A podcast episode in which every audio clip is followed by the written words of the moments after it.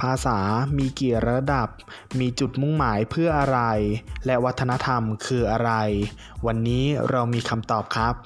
สวัสดีครับ ผมจักรพงศ์จิตลำพึง และนี่คือครูไทยพอดแคสต์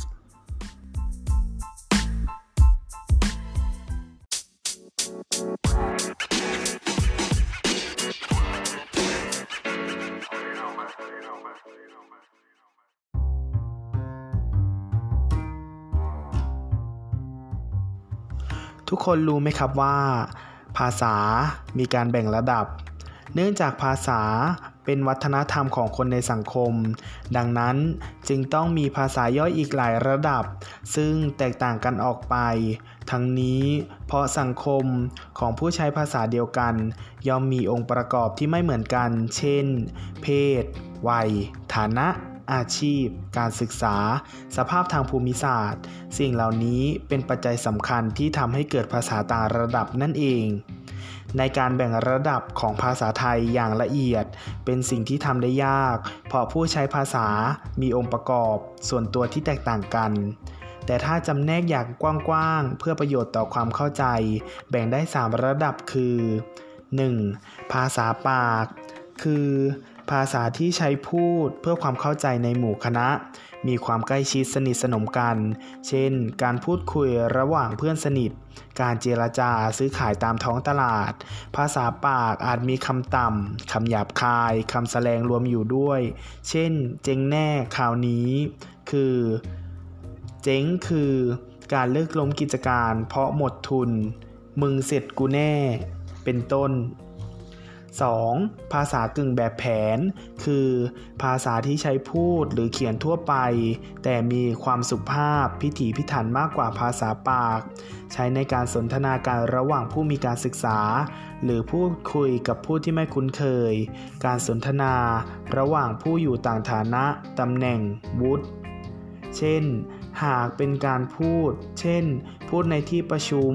ผู้ฟังทั่วไปได้แก่การอภิปราย การแนะนำตัว การแนะนำบุคคล หรือหากเป็นการเขียน เช่น ข้อเขียนในนิตยสาร ข่าว จดหมายถึงบุบคคลที่ไม่คุ้นเคย 3. ภาษาแบบแผน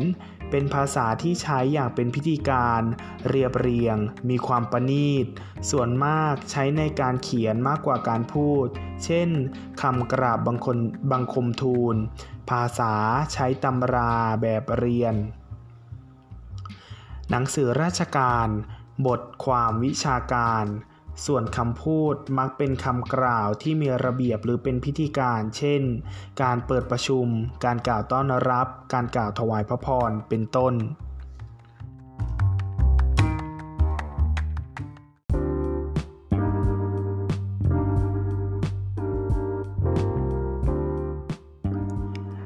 เอแล้วภาษาเนี่ยมีจุดมุ่งหมายในการใช้อย่างไรครับคำอธิบายก็คือ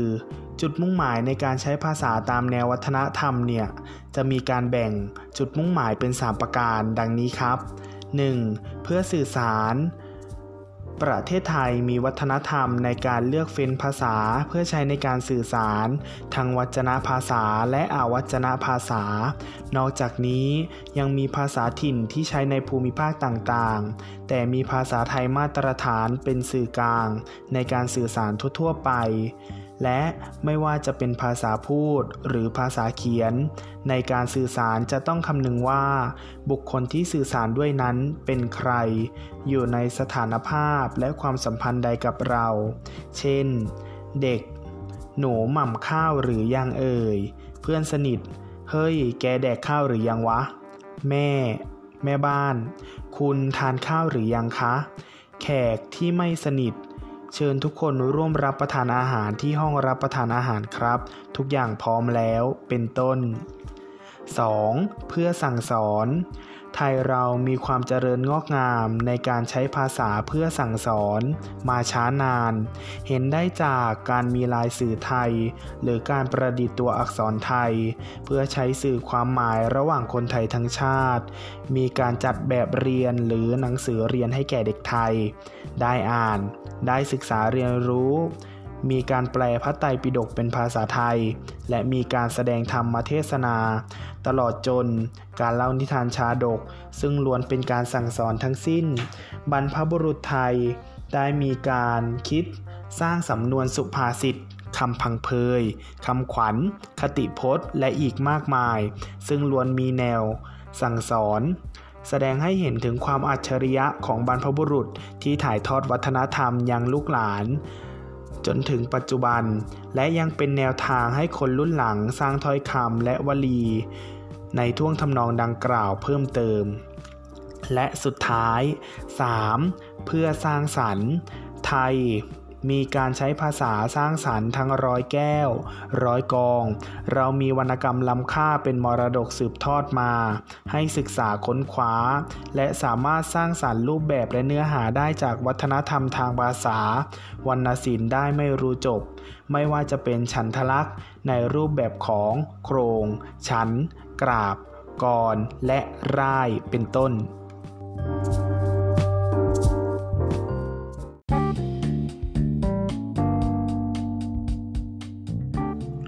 หัวข้อก็บอกอยู่ว่า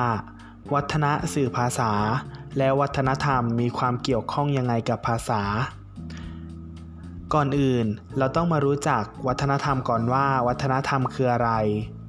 ความหมายของวัฒนธรรม พระราชบัญญัติ วัฒนธรรมแห่งชาติ พุทธศักราช 2485 กล่าวถึงความหมายของวัฒนธรรมไว้ว่า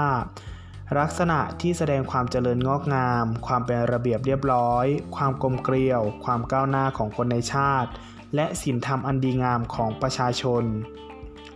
ประเวศวสี กล่าวว่า วัฒนธรรมคือ การปฏิบัติหรือวิถีชีวิตของชุมชน หรือสังคม การปฏิบัติหรือวิถีชีวิตสะท้อนภูมิปัญญาของชุมชน ซึ่งได้มาจากประสบการณ์จริง การเลือกสรรกลั่นกรอง ลองใช้ และถ่ายทอดด้วยการปฏิบัติสืบต่อกันมา พญาอนุมานราชทน กล่าวถึงความหมายของวัฒนธรรมว่า วัฒนธรรมคือสิ่งที่มนุษย์เปลี่ยนแปลง ปรับปรุง หรือผลิตสร้างขึ้นเพื่อความเจริญงอกงามในวิถีชีวิตของมนุษย์ ในส่วนร่วมที่ถ่ายทอดกันได้ เรียนแบบกันได้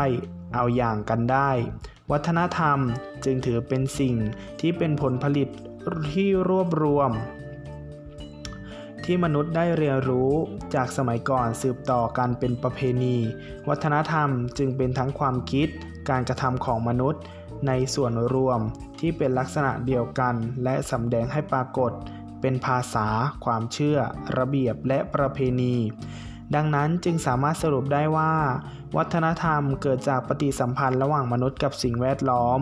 มนุษย์ได้เรียนรู้ สะสมความรู้ และถ่ายทอดความรู้ในรูปแบบการปฏิบัติ เช่น การพูด การเดิน การแต่งตัว ขนบธรรมเนียม ประเพณี พิธีกรรม วรรณกรรม การนับถือศาสนา ซึ่งสิ่งเหล่านี้ สมาชิกในสังคมรับรู้เชื่อถือเพื่อที่จะดำเนินชีวิต ในทางที่ เป็นที่ยอมรับในสังคม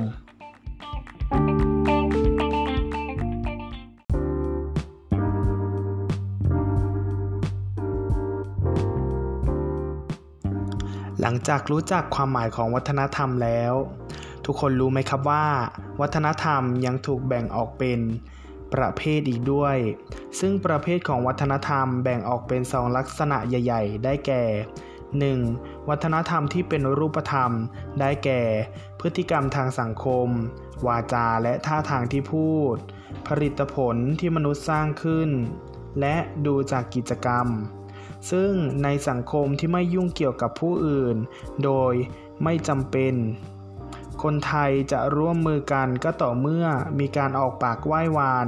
จึงมีสำนวนว่า บอกแขก ต่อมาได้รับอิทธิพลจากวัฒนธรรมตะวันตก จึงทำให้เข้าไปเกี่ยวข้องกับผู้อื่นมากขึ้น เช่น ถ้าผู้อื่นมาเยี่ยมเราที่บ้านก็จะใช้คำว่ายินดีต้อนรับ หรือถ้าผู้อื่นมีความสุข ก็จะไปแสดงความยินดีด้วยทำให้เกิดคำว่าขอแสดงความยินดี และ 2. วัฒนธรรมที่เป็นนามธรรม เป็นเรื่องของจิตใจที่มนุษย์อยู่ร่วมกันต้องมีความผูกพันจิต เข้าด้วยกัน จึง หรือเพื่อเป็นหลักในการดำเนินชีวิต เช่น ความเชื่อ โชคลาง เรื่องเลิกงามยามดี และค่านิยมในเรื่องการกินอยู่เป็นต้น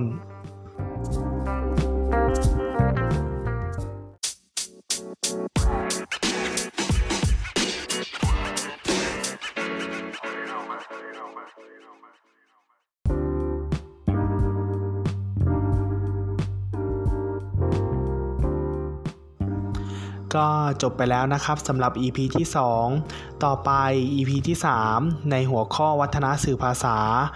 เราจะมาพูดเรื่องอะไร ก็ขอให้ทุกคนลองติดตามกันดูนะครับ ขอบคุณครับ